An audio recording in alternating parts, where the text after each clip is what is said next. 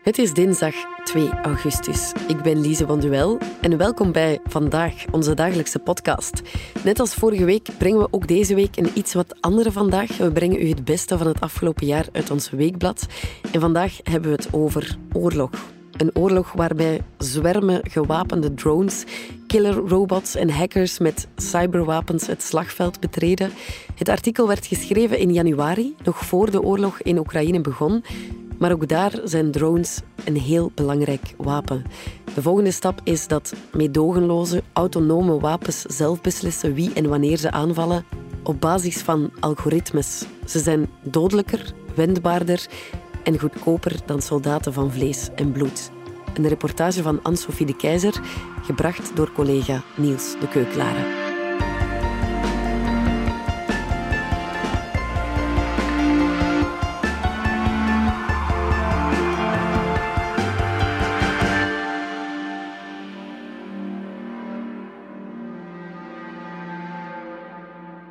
Hoe ziet oorlogsvoering er in de toekomst uit? Zwermen gewapende drones, killerrobots en hackers met cyberwapens betreden het slagveld.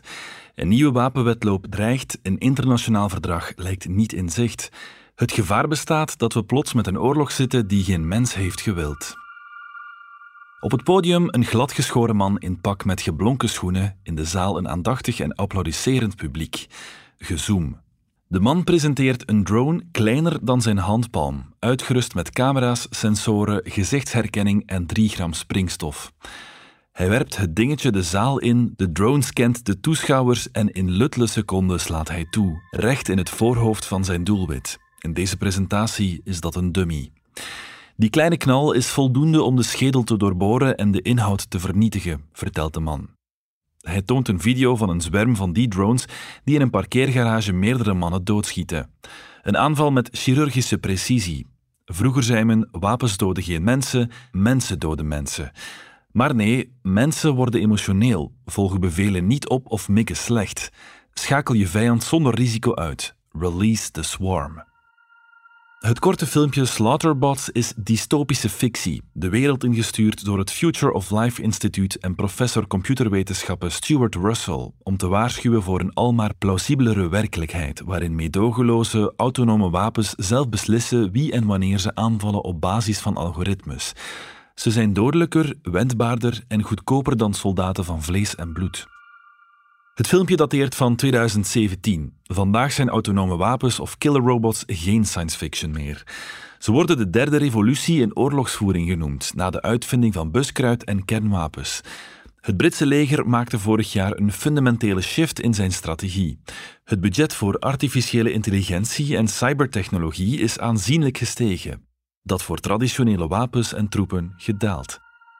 In Europa is het Verenigd Koninkrijk een voortrekker, maar grootmachten als de Verenigde Staten, Rusland en China zetten al vijf à tien jaar stevig in op dit soort nieuwe technologieën, zegt Robin van der Borgt, die aan de Universiteit Antwerpen onderzoek doet naar nieuwe militaire technologieën. De militaire wereld maakt al jaren gebruik van algoritmes en machine learning. Zo zijn bijvoorbeeld systemen getraind om snel satellietbeelden te analyseren en militaire bases of nucleaire silo's te herkennen, zo zegt hij. Wapens en gevechtssystemen functioneren steeds autonomer. Stelt u zich daarbij niet meteen legers met op hol geslagen Terminators voor, maar eerder wat in mei 2020 de terugtrekkende troepen van generaal Haftar overkwam in Libië. Ze werden onder vuur genomen door kamikaze-drones met artificial intelligence. Volgens een rapport van de Verenigde Naties ging het om STM Kargu 2, een drone van Turkse makelarij die zonder menselijke tussenkomst een doelwit kan uitkiezen en vervolgens autonoom beslist om zich als een kamikaze in een duikvlucht op dat target te storten. Of er in dit geval daadwerkelijk geen menselijk commando was, is niet bekend. De oorlog in Nagorno-Karabakh wordt de eerste genoemd waar autonome wapens een beslissende rol hebben gespeeld. Azerbeidzjan zette in 2020 op grote schaal loitering munition in, oftewel rondhangende munitie in om Armenië aan te vallen. Deze munitie is een kruising tussen een drone en een raket die urenlang boven een gebied kan cirkelen op zoek naar doelwitten. Of neem de Iron Dome of IJzeren Koepel, het volautomatische afweergeschut waarmee Israël Palestijnse raketten uit de lucht schiet. De Iron Dome detecteert de raketten en beslist zelf of ze moeten worden vernietigd. Op de grens tussen Noord- en Zuid-Korea, in de gedemilitariseerde zone, staat dan weer de robotschildwachter Samsung Techwin SGR-A1. Die kan dieren van mensen onderscheiden en indringers al op 4 kilometer opmerken. Met zijn Daewoo K3-machinegeweer en granaatlanceerder doet hij het nodige. Voorlopig ligt over die wapens de ultieme beslissing nog bij een mens. Dat is toch het officiële verhaal. Volgens sommige rapporten beschikken de Zuid-Koreaanse robotwapens wel degelijk over een knop automodus. Producenten van de nieuwste wapensystemen maken zich sterk dat hun producten al functioneren zonder mens in de commandoketen. De crew wordt optioneel. Om te kunnen blijven communiceren en in te grijpen op afstand moet een meerprijs neergeteld worden. Waarom zijn autonome wapens zo aantrekkelijk voor militaire bevelhebbers? Ze zijn veel sneller dan een mens, heel precies, goedkoop en ze hoeven nooit te slapen of naar het toilet. Bovendien kunnen ze niet sterven. Waarom zouden we niet robots onze oorlogen laten uitvechten? Zou het ons niet heel wat gewonde, posttraumatische stress en lijkzakken besparen? Is het niet humaner om geen levende wezens een oorlog in te sturen? Voorstanders merken fijntjes op dat autonome wapens, in tegenstelling tot mensen, niet gevoelig zijn voor corruptie en zich niet laten leiden door haat, afkeer of wraak. Of lust. Autonome wapens verkrachten niet. Tegenstanders brengen dan weer in dat ook andere gevoelens, zoals medeleven en genade, niet van toepassing zijn. De wetenschapsfilosoof Peter Assaro noemt gedood worden door een robot een onwaardige dood. Hij zegt: Als wij ze de macht geven om legaal te doden, dan verliezen we onze waardigheid, net zoals toen we als wereldgemeenschap slavernij toelieten. Ik ben beducht voor mensen die over de bloedeloze oorlogen van de toekomst spreken, zegt Ulrike Franke van de denktank European Council on Foreign Relations. Ze zegt: een oorlog kan beginnen met cyberaanvallen of autonome wapens die elkaar bevechten, maar het is onwaarschijnlijk dat hij daar stopt. Laten we uitgaan van een hypothetische oorlog tussen China en de Verenigde Staten. Het is toch ondenkbaar dat het beslissende gevecht tussen robots gebeurt, alsof het een computerspel is. Volgens mij komen die nieuwe technologieën veel eer bovenop traditionele oorlogsvoering dan ze die vervangen. Laten we elkaar niet wijsmaken dat er minder mensenlevens zullen sneuvelen als we robots laten vechten. In een echte oorlog eindig je helaas altijd met een 18-jarige die op zijn buik in de modder ligt. Franke, die onderzoek doet naar militaire technologie, artificiële intelligentie en geopolitiek, zegt dat we niet mogen vergeten dat autonome wapens en artificial intelligence slechts tools zijn. Ze zegt: als je een zwerm drones programmeert om een bloedbad aan te richten, zullen die dat dan ook doen. Termen als fire and forget raketten, die na het afschieten zelfs op hun doel afgaan, of signature strikes, waarbij je mensen uitschakelt op basis van hun gedragspatroon, doen niet bepaald veel hoogstaande moraal vermoeden. Killer robots zien geen mensen, ze zien pixels en data. Die robots kun je de opdracht geven om te focussen op de eigenschappen waarmee een bepaalde groep mensen zich onderscheidt, zoals huidskleur, kleding, leeftijd, en die uit te schakelen. Dat maakt autonome wapens zeer geschikt tussen haakjes om genocides uit te voeren, waarschuwen de mensen van de Campaign to Stop Killer Robots. Voorstanders zeggen dat autonome wapens in de toekomst geprogrammeerd kunnen worden om het internationaal humanitair recht, de conventies van Genève, te volgen. Dat valt te betwijfelen, zegt Franke. Ik geloof dat het mogelijk moet zijn om ze aan te leren niets te beschieten dat een rood kruis draagt, of om zo goed mogelijk het onderscheid tussen burgers en soldaten te maken. Maar ik vind het ongeloofwaardig dat ze internationale wetten kunnen volgen. Zelfs mensen hebben moeite om die te interpreteren. Het is science fiction te denken dat zo'n autonome tank uit zichzelf zal beslissen. Ik maak rechtsomkeer, dit druist in tegen de internationale regels. Oorlog is een menselijke activiteit en dat zal altijd zo blijven, zegt Mark Thijs, vicechef Defensie van ons land. Hij zegt: Het gaat nog altijd over de ander bedreigen en die een onveiligheidsgevoel geven. Over bij de tegenstander meer schade aanrichten dan je zelf oploopt. Daar zullen doden bij blijven vallen. Alleen de manier waarop verandert. We kunnen beschoten worden of onze waterzuiveringsinstallatie kan gehackt worden, waarna mensen in het ziekenhuis belanden en aan een vergiftiging sterven. Hij vertelt dat het Belgische leger de komende tien jaar haar grote wapensystemen vernieuwt en daarbij gretig gebruik zal maken van artificiële intelligentie. Hij zegt: neem de Jaguar Griffin, een panzervoertuig van 24,5 ton. Die zal uitgerust zijn met een slim systeem voor beeldherkenning dat helpt ons om veel sneller de juiste beslissing te nemen in een gevaarlijke situatie. Of de MQ-9B, een onbemand vliegtuig, een soort drone, die kunnen we perfect vanuit België over Afrika laten vliegen. Dankzij slimme sensoren ontwijkt die zelfs hindernissen. Je zou in een volgende stap dat toestel ook kunnen bewapenen. Zal Defensie offensieve autonome wapens inzetten? Daarop zegt hij: alle defensieve middelen kan je ook offensief inzetten. De robot die we al jaren gebruiken voor ontmijning herkent niet alleen het soort explosief, maar vernielt dat ook. Je zou het projectiel van die robot ook op een persoon kunnen richten. Maar, benadrukt generaal Thijs, we zullen nooit volkomen autonome dodelijke wapens inzetten. Deontologisch vinden we het een stap te ver om een machine te laten beslissen over leven of dood. We willen altijd een man in the loop zijn. Een operator van vlees en bloed die controle heeft. Onze grote uitdaging is dat verschillende spelers geen bezwaar hebben tegen totaal autonome letale wapens. Hoe kunnen we ons daartegen verdedigen? Hij zegt: Hoe werkt het? Dat proberen wij te achterhalen, om met die kennis tegenmaatregelen te nemen. U bedoelt dat we die autonome systemen gaan hacken? Hacken of elektronisch verstoren of de sensoren misleiden zodat ze een ander beeld zien. Er zijn niet alleen gradaties van autonomie, de zelfstandige systemen werken op heel diverse terreinen. De eerste voorbeelden van autonome oorlogsvoering zag Franke in cyberspace. Ze noemt Stuxnet, een uiterst gesofisticeerd computervirus dat door Israël en de Verenigde Staten zou zijn ontwikkeld en in 2010 grote delen van de Iraanse atoominstallaties platlegde. Hij zegt: Die worm is de wereld ingestuurd met een specifiek doel en zonder menselijke interventie op zoek gegaan naar specifieke software van bepaalde apparatuur, die de uraniumcentrifuges bestuurt, om precies die aan te vallen. We gaan er even uit voor wat reclame. Wil jij je passie omzetten in Lego-stenen? En wil je iets verwezenlijken? Met je eigen handen. Het plan uitvoeren, blad na blad, stap voor stap super gefocust. Je bent in het moment en je ziet het voor je ogen groeien. Lego bouwplezier. Dat is toch het schoonste wat er is. Wil jij ook je passie omzetten in Lego plezier? Zoek dan snel op Lego sets voor volwassenen. We pikken terug aan in ons verhaal. 120.000 militairen, tanks, panzervoertuigen, jachtvliegtuigen. Rusland zet het zware geschut in tegen Oekraïne.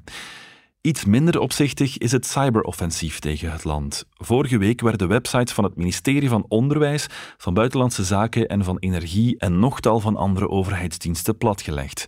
Op de homepages van die sites verschenen onder een doorstreepte print van een varkenskop en doorstreepte Oekraïnse symbolen de woorden Oekraïners, al jullie informatie ligt op straat, wees bang en verwacht het ergste. De aanval is niet opgeëist. Groot-Brittannië en de Verenigde Staten hebben al experts gestuurd om Oekraïne te hulp te schieten. Het is niet de eerste keer dat Oekraïne geviseerd wordt in een grootschalige cyberaanval. De voorbije jaren vielen gebieden plots zonder stroom en in 2017 was de chaos compleet. Metro's, bankautomaten, vliegtuigen en zelfs een kerncentrale vielen stil. Het ging om een aanval van de Russen tegen Oekraïne, maar de software verspreidde zich sneller dan gepland en computers over de hele wereld raakten besmet met de malware. De collateral damage bedroeg meer dan 10 miljard euro. Expert inlichtingendiensten en veiligheid Kenneth Lassoen zegt dat de digitale malware uit twee categorieën bestaat. Hij zegt de eerste soort blijft vaak onder de radar. Het is binnensluipen in een netwerk en gegevens stelen. De andere malware saboteert. De mogelijke aanvallen zijn legio. Het hele GPS-systeem platleggen, op afstand bestuurde tanks saboteren zodat ze zich tegen hun bestuurders keren, de douche van je vijand plots laten overschakelen naar kokend water, om maar iets te noemen. Tot hiertoe zijn nog geen rechtstreekse slachtoffers gevallen door cyberoperaties, maar niet zegt dat het zo blijft. De wijde inzet van cyberwapens is de afgelopen jaren gebleken. Trollenlegers werden op social media afgevuurd, fake news werd gretig verspreid en er werden pogingen ondernomen om verkiezingen te manipuleren. Ook dat zijn manieren om een vijandelijke staat te destabiliseren. Artificial en cybertechnologie zullen de machtsverhoudingen in de 21ste eeuw bepalen, zegt professor Bart Preneel van de KU Leuven, een wereldautoriteit in cryptografie. Hij zegt: cyberoorlog is asymmetrisch. Ook kleinere landen kunnen zich meten met de grote. Iran, Rusland en Noord-Korea zetten er volop op in. Hij wijst erop dat het Belgische leger een kleine twee jaar geleden campagne voerde om cyberhackers aan te trekken. De IT-specialisten zouden niet alleen instaan voor de bescherming van militaire informatie, netwerken en wapensystemen, maar zouden ook offensieve cyberoperaties uitvoeren. De top van het leger waarschuwde meteen dat er meer geld nodig was om die cybersecurity-afdeling op te zetten. Als je in een glazen huis woont, kun je beter niet met stenen gooien, waarschuwt Preneel. Hij zegt in een cyberoorlog is aanvallen vaak makkelijker dan verdedigen. De cybersystemen die we nodig hebben zijn ontzettend complex, met honderdduizenden verbindingen. Om je systeem te beschermen mag je geen enkele fout maken. Niet in het netwerk, niet in de beheerssystemen, niet in de applicaties. Terwijl je om aan te vallen maar één zwakheid moet vinden. In de jaren 90 ontstond de eerste bezorgdheid over cyberaanvallen. Men vreesde toen dat militaire installaties zoals vliegtuigen, radars en afweersystemen geviseerd zouden worden. Al snel werd duidelijk dat civiele systemen veel vaker het doelwit zijn. De infrastructuur voor water, gas, voedsel of internet legt die plat en er ontstaat chaos. Het allerkwetsbaarst is het elektriciteitsnetwerk, zegt Preneel. Als je erin slaagt om dat van een volledige natie te saboteren, dan is het heel snel gedaan met dat land. Het probleem in een cyberoorlog is dat die voorzieningen niet in militaire handen zijn. Om de cyberveiligheid van een staat te garanderen, moet je behalve de militaire systemen ook de infrastructuur van het hele land verdedigen. En daarin heeft België nog een lange weg te gaan, vertelt Preneel. We hebben daar veel minder in geïnvesteerd dan onze buurlanden, zegt hij. Het Center for Cybersecurity Belgium bestaat nog maar goed vijf jaar. Het is opgericht nadat buitenlandse zaken gehackt was door de Russen en ook Elio Di Rupo slachtoffer was geworden van hackers. Er werken 37 mensen, van wie 20 bij het Cyber Emergency Response Team, een soort digitale brandweer. Dat is niet te vergelijken met Duitsland, Frankrijk en Nederland, die daar vele honderden mensen op hebben gezet. Lazoen stelt het scherp. Ik heb vroeger al gezegd dat er derde wereldlanden zijn met een betere cybersecurity dan België. Dat België een serieuze achterstand heeft, werd onlangs pijnlijk duidelijk. Door de cyberaanval op defensie via de open source software Log4j kon het leger 26 dagen niet mailen.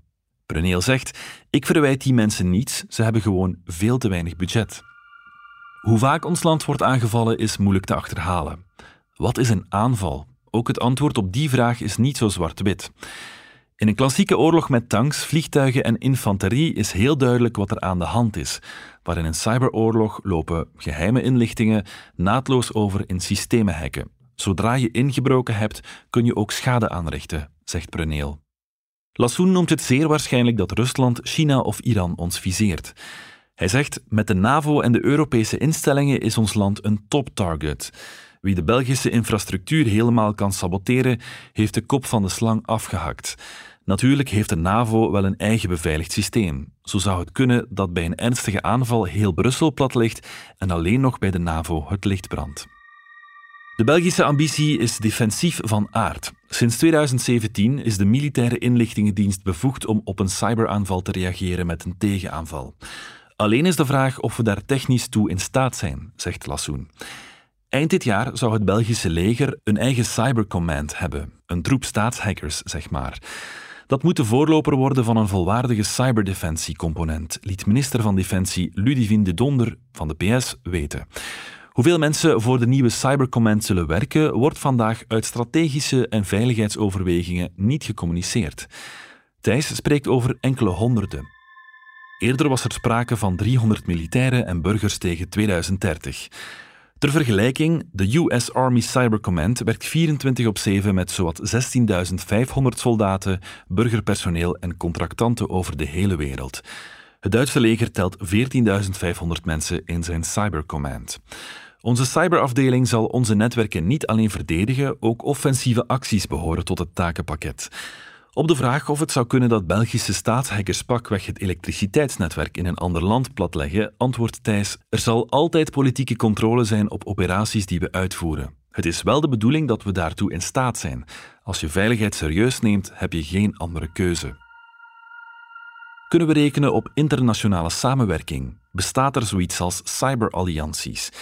Dat ligt heel moeilijk, zegt Preneel. Iedereen probeert iedereen te bespioneren. Zeker in het kader van de NAVO zijn er samenwerkingen tussen landen. Maar dat betekent nog niet dat je je NAVO-partners daarbuiten kunt vertrouwen.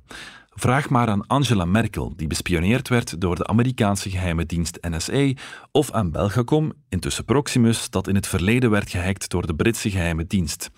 Preneel noemt het Zwitserse bedrijf Crypto AG, dat decennia lang een de facto monopolie had op het verkopen van hardwaredozen voor encryptie.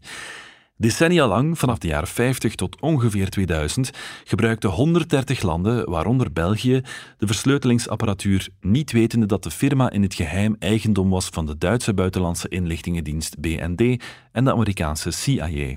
Die bouwden achterpoortjes in voor spionage en konden vrolijk de versleutelde communicatie van overheden wereldwijd meelezen.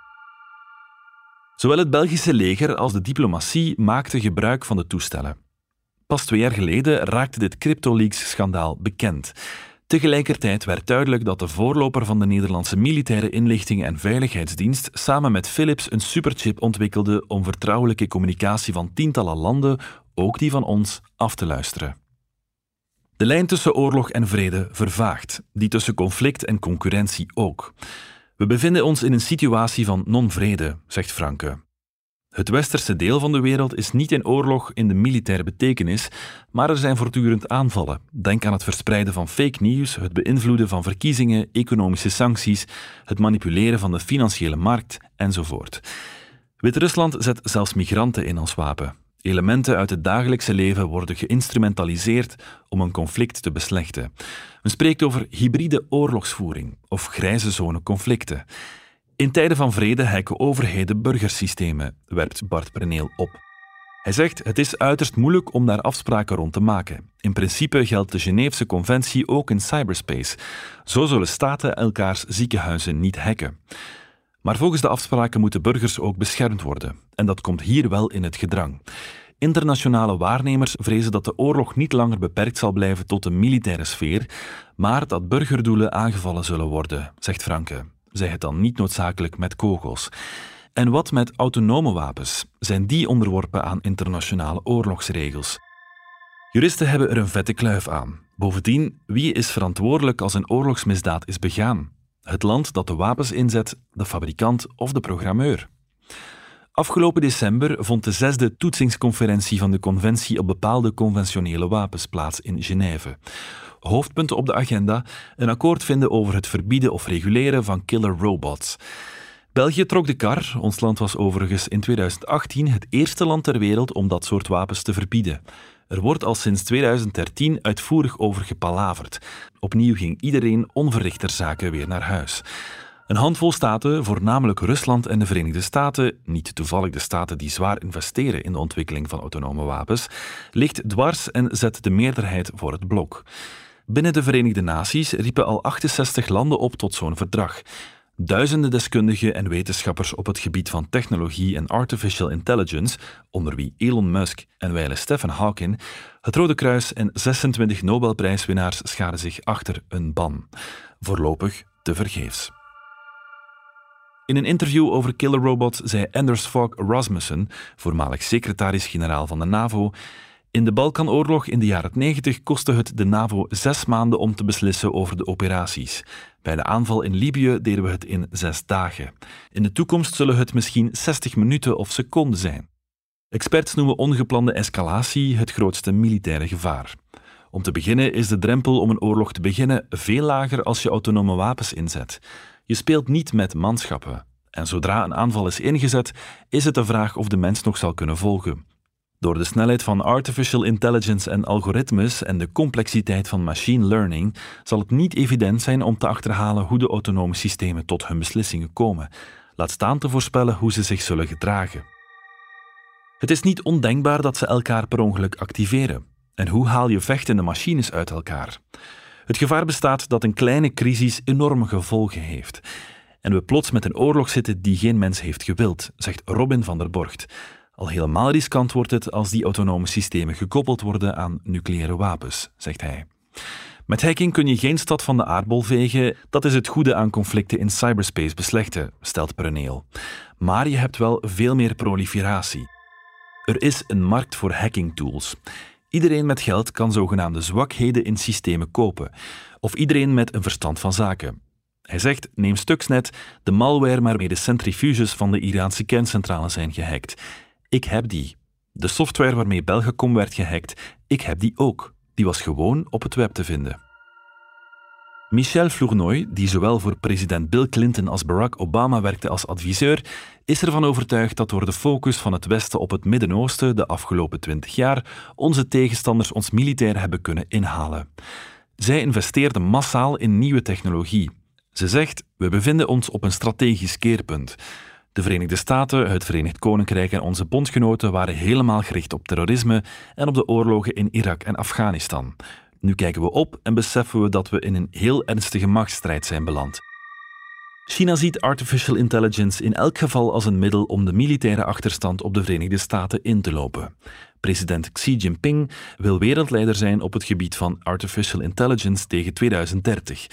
Poetin bekrachtigde zijn investeringen in wapens met artificial intelligence met de woorden: Wie artificial intelligence controleert, controleert de wereld. Het zijn nog altijd de typische drie grootmachten die voorop lopen. Tussen de Verenigde Staten, China en Rusland is een nieuw soort wapenwetloop aan de gang, zegt Van der Borgt. Maar ook Israël, Zuid-Korea, Japan en Turkije zetten gretig in op de nieuwe wapens. Zullen de nieuwe technologieën het idee van de strategische stabiliteit tussen grootmachten herdefiniëren? Kan artificial intelligence de geopolitieke balans op haar kop zetten?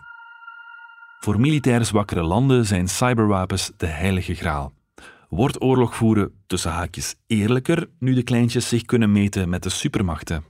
Daar wordt alarmistisch over gedaan, zegt Van der Borgt. Maar mijn persoonlijke inschatting is dat deze technologische ontwikkelingen de huidige geopolitieke spanningen niet op hun kop zullen zetten. De Verenigde Staten investeren nog altijd het meeste, China komt stapje per stapje dichter, maar de economie lijkt daar te stagneren. Dat geldt ook voor Rusland. Ze zegt: Ik denk wel dat onder meer drone swarms, drones die als een zwerm in groep opereren, conflicten kunnen beïnvloeden tussen kleinere staten omdat ze goedkoop zijn. In de oorlog in Ethiopië bijvoorbeeld. Tussen geopolitieke grootmachten verwacht ik geen grote verschuivingen. Afschrikking met nucleaire wapens zal de kern van hun militaire doctrine blijven. Dat huidige machtsevenwicht is gebaseerd op wederzijds gegarandeerde vernietiging. Zelfs als een staat de vijand totaal de vernieling in bombardeert met kernwapens, zal die vijand toch nog in staat zijn tot vergelding. Elke kernaanval op een nucleair land is zelfmoord. Dat is niet het meest stabiele systeem, maar het heeft zijn diensten al bewezen. Volgens Preneel is er ook in cyberspace zo'n balance of terror. Experts gaan ervan uit dat de Russen zijn binnengedrongen in de Amerikaanse energievoorziening en omgekeerd, zegt Preneel.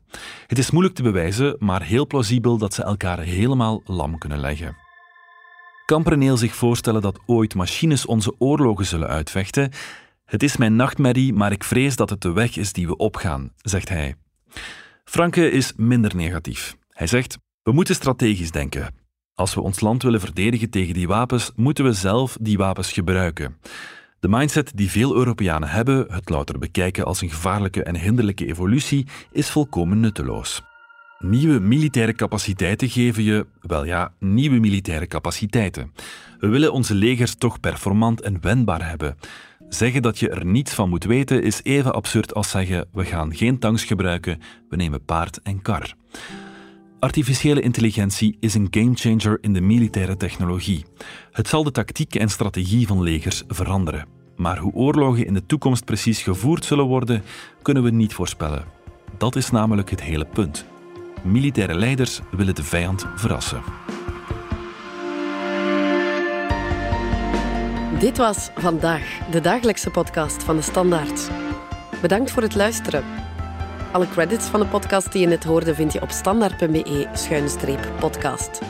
Reageren kan via podcast.standaard.be. Morgen zijn we er opnieuw.